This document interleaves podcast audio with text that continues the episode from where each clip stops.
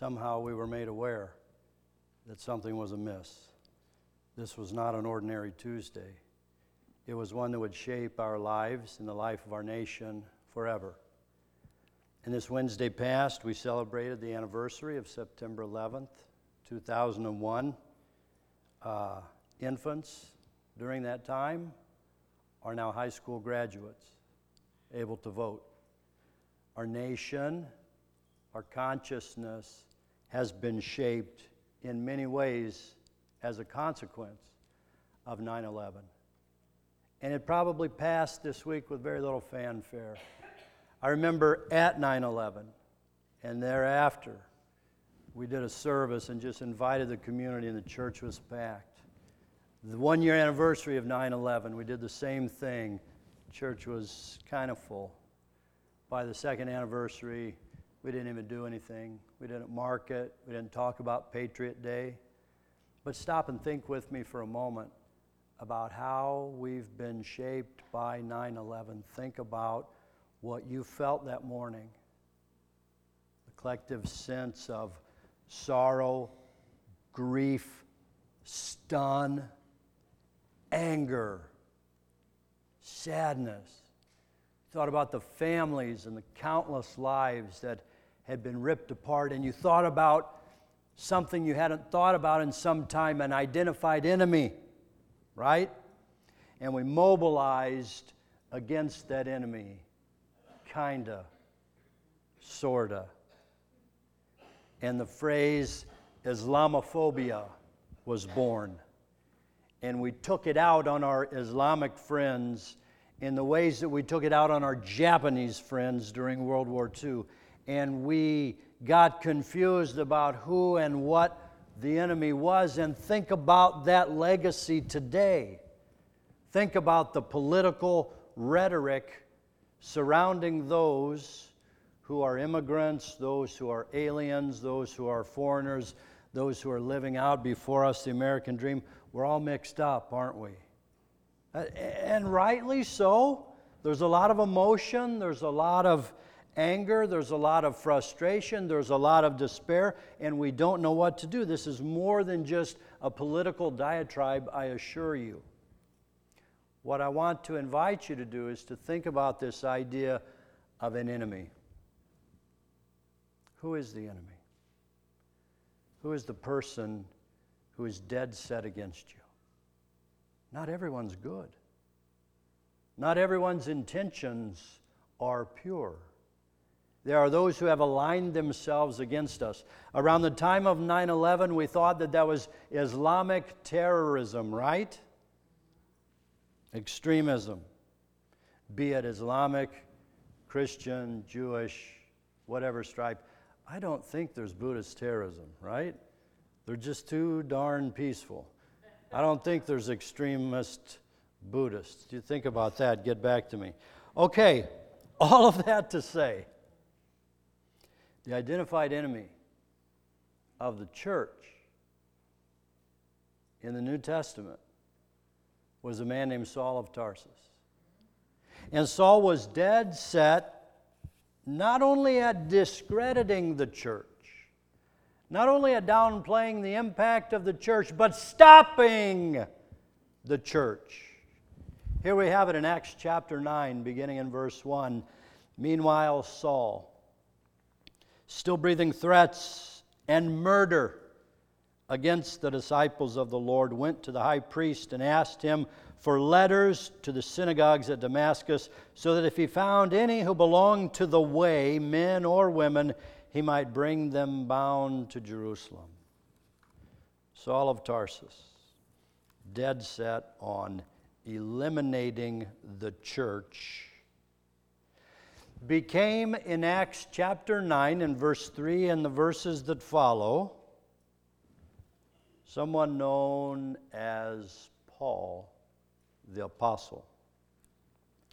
And it's he who writes to his young and aspiring colleague Timothy in 1 Timothy chapter 1 and verses 12 through 17 that's our text this morning and that long and rambling introduction was a bit of context for what Paul shares in these verses. If you have a Bible, 1 Timothy 1 12. If you have a phone, 1 Timothy 1 12. If you have a tablet, make sure you check in. First Baptist Alameda. I was there. He says, I'm grateful to Christ Jesus our Lord who has strengthened me because he judged me faithful and appointed me to his service. Even though I was formerly a blasphemer, a persecutor, and a man of violence. But I received mercy because I had acted ignorantly in unbelief. And the grace of our Lord overflowed for me with the faith and love that are in Christ Jesus. The saying is sure and worthy of full acceptance that Christ Jesus came into the world to save sinners, of whom I am foremost.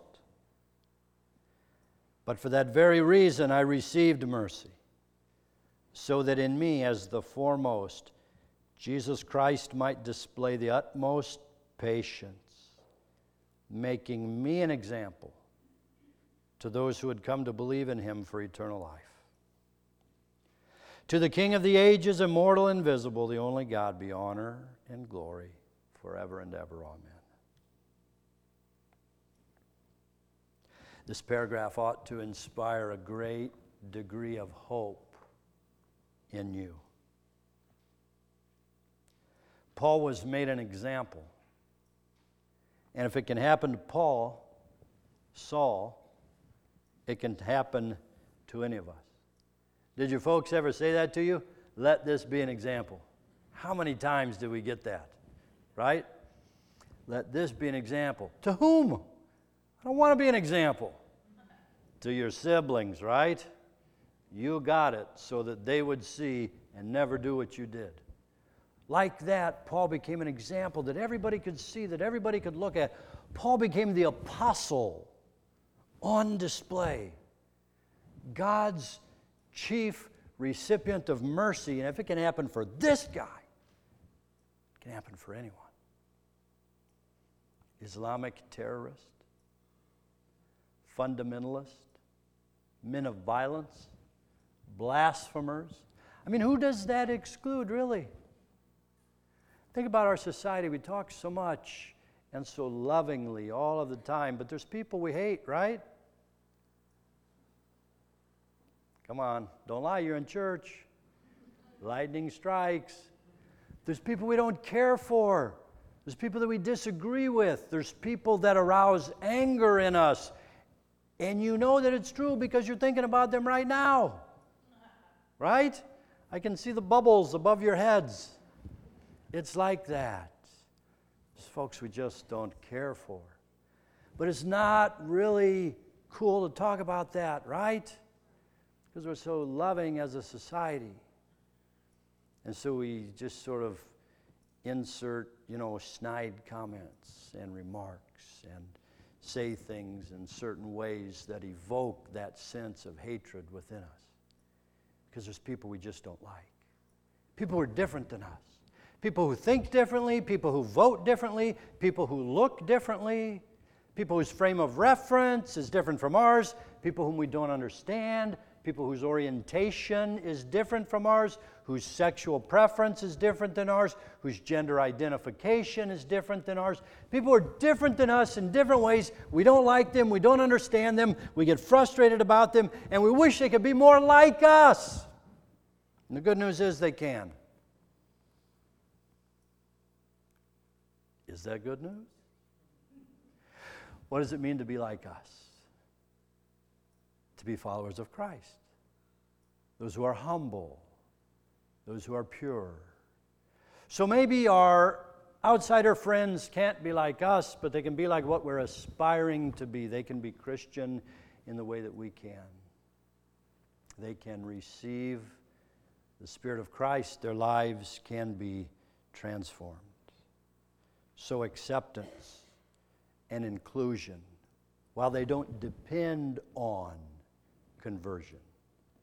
Hold out the possibility that God can do for them what He's done for us. Okay? That's the premise.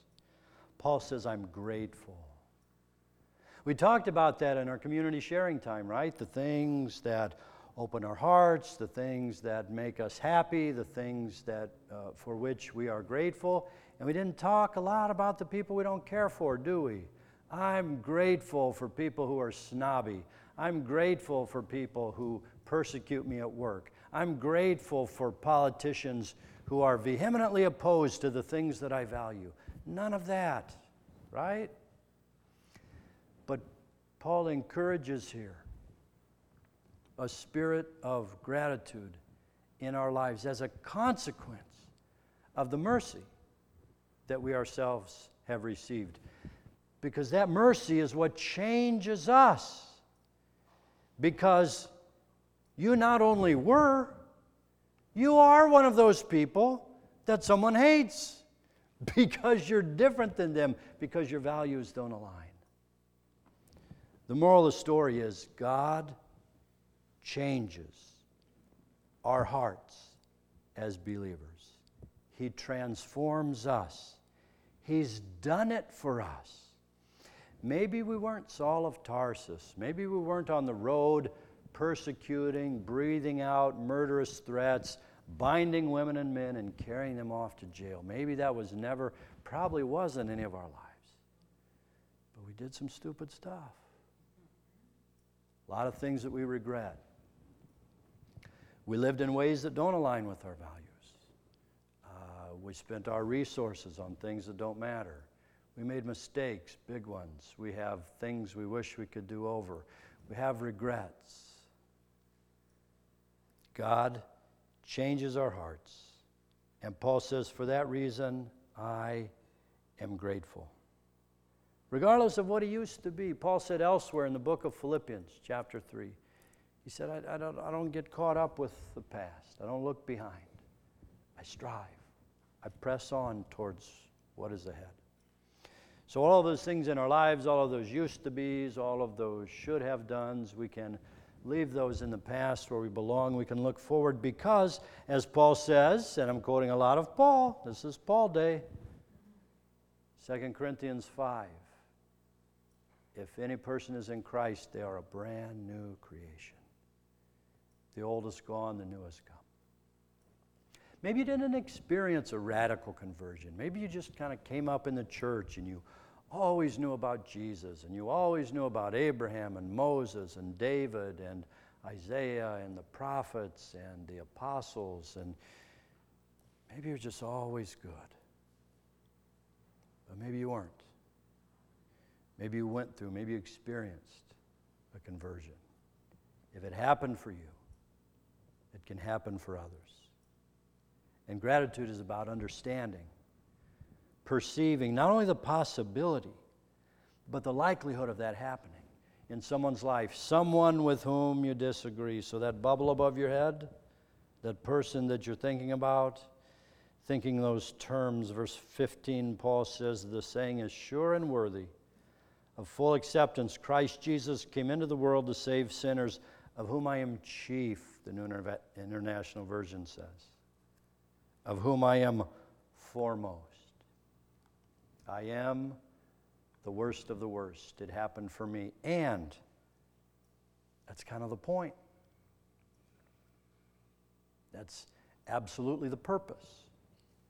That's why Jesus came to facilitate that change in your life and in mine the conversion experience from self centeredness to other centeredness, from preoccupation with me, with ego, to an outward orientation to be compassionate like Christ was. God can do it. Maybe He hasn't done that yet for you. Maybe you haven't experienced conversion. Maybe you haven't understood that in Christ you can be brand new, that all of your sins can be forgiven that your life can be transformed, that your priorities can be changed. If that hasn't happened for you, realize Paul says it can happen. But what we do is say, you know, yeah, for most folks, okay, but not for me, right? Because I'm so big and bad and cool in my life that God could never undo the things that I've done. Think about that for a moment. That's not the case, right? You're not actually that awful. Your badness is not that legendary. There's nothing that you've done that hasn't been done before. God can forgive you. God does forgive you. And you are capable, just like Saul of Tarsus, of becoming a recipient of God's mercy, meaning that you don't get what you deserve. The death penalty, all of us, that's what we deserve because we have transgressed against God's law innumerable times, even with the best of intentions, post conversion, living my highest and best Christian life. I've made a mess of it. And mercy says, That's all right. There's a place for you at the table still. Don't drop your head in shame. You are forgiven. You are my child. You are brand new. You are squeaky clean. You have a blank slate. That's how it is with God. You cannot sin your way outside of God's grace. It's impossible. Think about the Pacific Ocean. I love the Pacific Ocean. I'm a kid from the Midwest. I love to ride a motorcycle along the Pacific Ocean. I love to stand on a rock looking over the Pacific Ocean. I love to walk on a beach beside the Pacific Ocean. I'm not going in. I hate the water. And my greatest fear is that I'll be swept out to sea and wash up on the shore in Japan.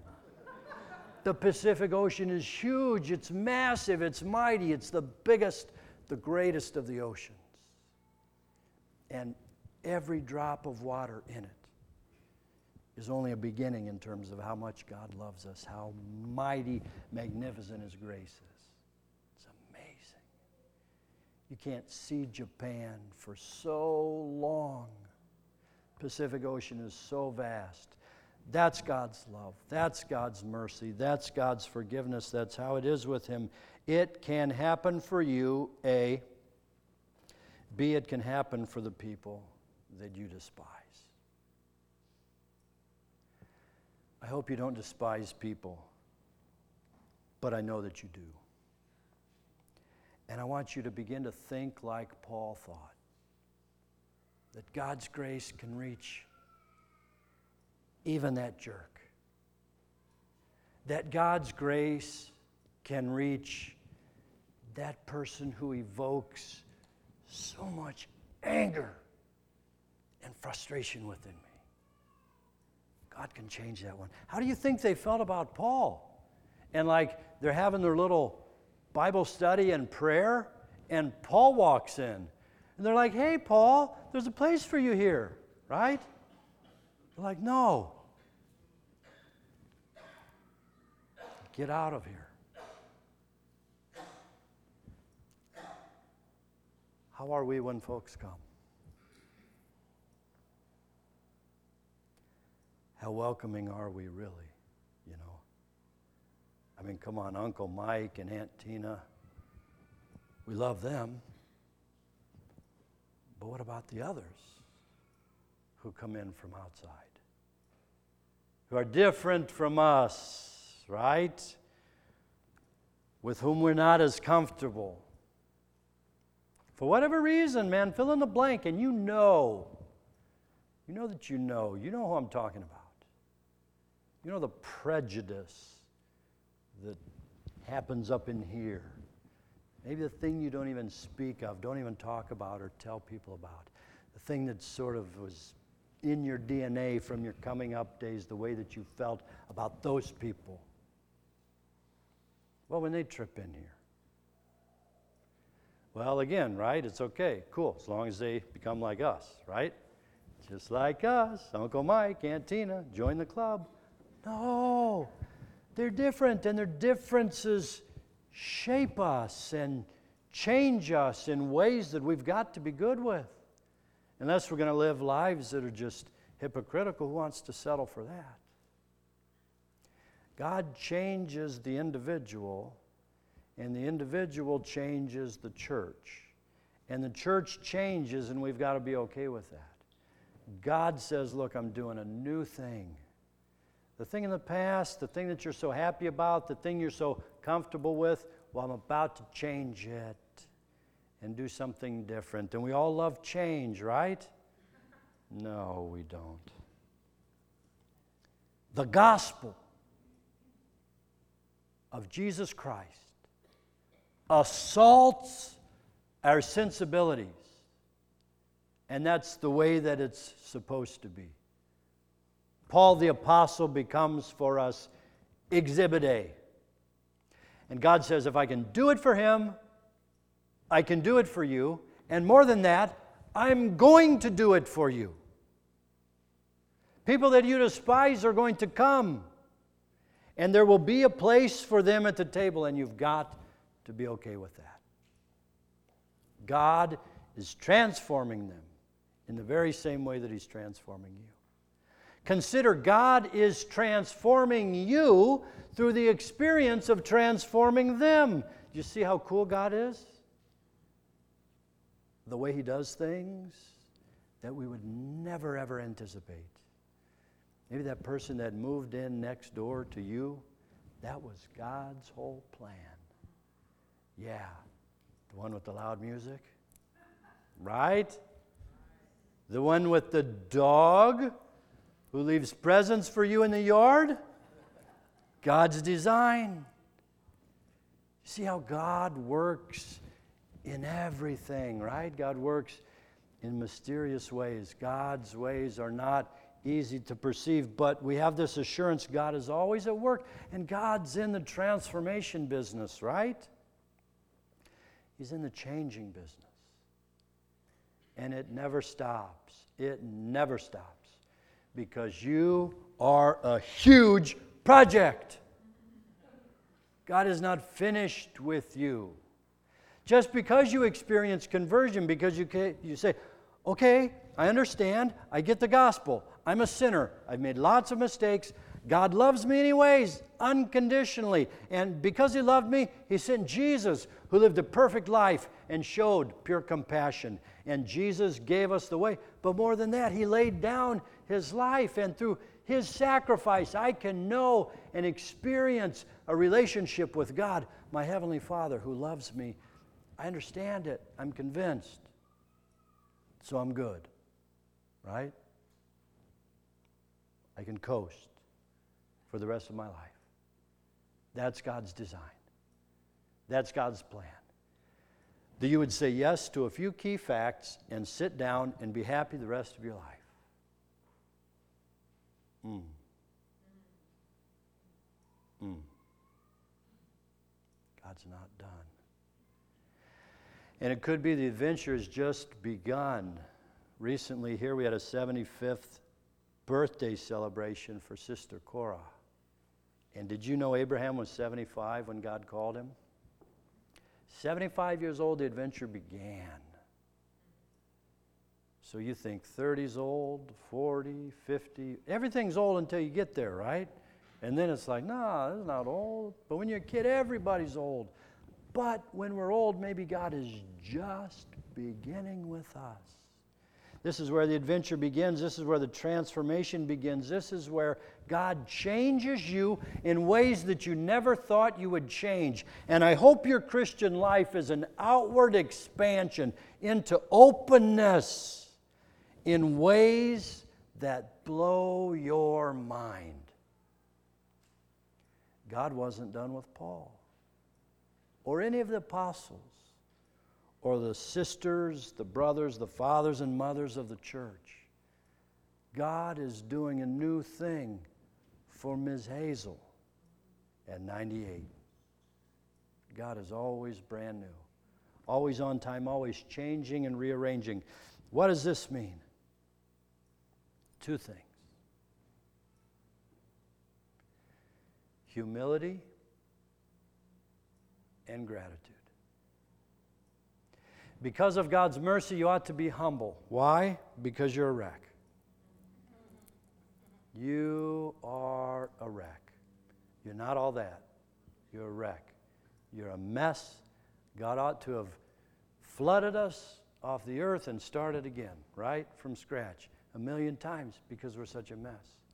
Humility says, I am. Yeah. But humility doesn't stay there. That's humiliation. Humiliation says, you know, I'm just a worm. I don't even deserve to live here. That, that means getting stuck in humility. Humility is a beginning point. Yeah, I'm not all that. Okay, understand it. That means my prejudice, my ideas, my values, the way I feel about other people, about outsiders, all of that has to be on the chopping block. That needs a change about me. That's humility. That I'm okay, you're okay, we're all okay, there's a place for us in God's economy. He's going to do something beautiful in you and in me and maybe in us together. That's humility. Humility is right sizing yourselves. I belong. I'm not great, I'm not terrible, I'm middle of the road. We belong together. Humility. But gratitude. Gratitude is that attitude that reflects the joy of what God has done and is continuing to do in our lives. Gratitude. I want you to be grateful people. It's easy to be grateful for aunts and uncles, cousins, grandparents, stuff like that, promotions on the job, good weather. Yeah, we live in a great nation. We live in the greatest state. It's beautiful, the weather, it's amazing. We've got it all, we've got it made. But gratitude for every single thing. Here's how you do it.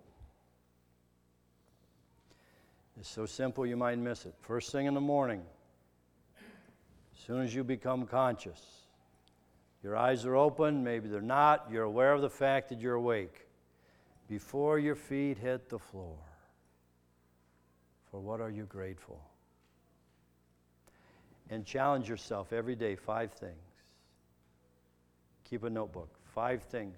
It's a gratitude journal. Easiest thing in the world, most effective thing in the world. Five things for which I'm grateful. The only thing is, you cannot repeat. All right? So today, Sunday, you wake up, it's easy. I'm mom and dad and brother, cousin, sister. Grateful for them. Awesome. Piece of cake. Day two, you got to go a little deeper. You got to think a little harder grateful for my job, grateful for my car, grateful my legs work, grateful there's breath in my lungs. Fill in the blank. Five things. It's a little more work. Third day, a little tougher yet. I can't repeat. I already said dad and mom. Now what? I need to go deeper. I need to dig. I need to find. For what am I grateful? Five things every day. I guarantee you, guarantee. How often do I guarantee? Not ever. I guarantee this project will change your thinking, will change your heart. I guarantee it. Maybe you've done it before. I've done it in the past. It worked. And then we lose sight of it. Do it again. It works. Because by day number 31, when you become conscious in the morning, it's automatic. You think about that for which you're grateful. It's a beautiful thing. It trains your mind in the right way. Because what happens, really, let's be honest, when we wake up in the morning? Take five seconds, maybe 10. What's the thought process? What are we thinking about? Oh, that, ooh, this, the other, that, before we even get out of bed, we don't stand a chance before our feet hit the floor. Our mind has gone in the wrong direction. Do the gratitude journal. Stand up if you'll do it. I'll put you on a spot. Stand up. Stand up if you'll do it. Peer pressure. Stand up if you'll do it. 30 days, church. 30 days. Let's do it. Let's do it. Heavenly Father, we thank you for this day. We thank you for the many, many ways in which you've blessed our lives. God, thank you. Thank you that you're a God who's in the improvement business. You are fixing us, reworking us, changing, challenging, stretching us in ways that are beautiful and amazing. We thank you for that give you praise and thanks. In the name of Christ, amen. I'm not a hypocrite, I'm going to do it too.